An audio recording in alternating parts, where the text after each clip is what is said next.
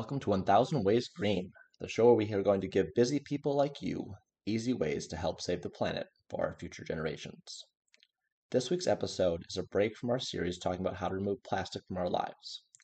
Today we're going to dive deep into a topic that was until recently behind blinders for me banks and their funding of oil and gas companies. Is yours one of them? Let's find out. On to this week's three things. The mint green level this week is pretty easy, but based on the results you get, you might want to push yourself to go up to the shamrock green level.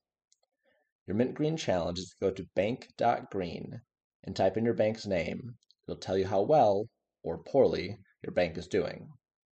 To ruin the fun for a few of you, if you bank at one of the five largest banks, it isn't great news.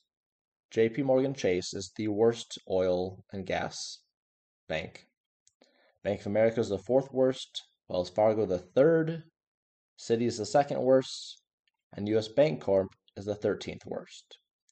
At first, I thought I was in good shape since none of our three banking institutions were on that list, but it turns out that half of Chime users are actually using US Bancorp as their bank, so I'm now moving myself up to the Shamrock Green level. Okay, so if your banking institution didn't pass the Mint Green test at Bank.Green, it's time to do something about it. There are other banks that don't have any record of giving money to oil and gas, which is good.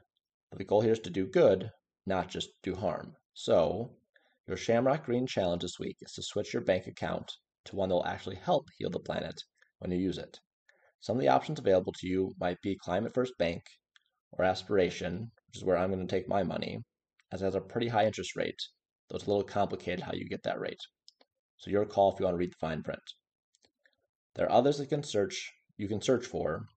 I've listed on the Thousand Ways Green website that is linked in the show notes. The forest green level. Do more. If you've already gotten your money in a clean bank, or is there to begin with, your task this week is to take a look at the What's Next link in the show notes from the Bank for Good website and see if there are any next steps that resonate with you to take more action on a connected need for our planet and people. Thanks for listening. That's it for this week. Next week, I'm going back to our series on plastic removal. If you like what you heard, I'd love to see you post a review on your podcast player of choice, as that helps the show's rankings. That's it for this week. As always, be green and be seen.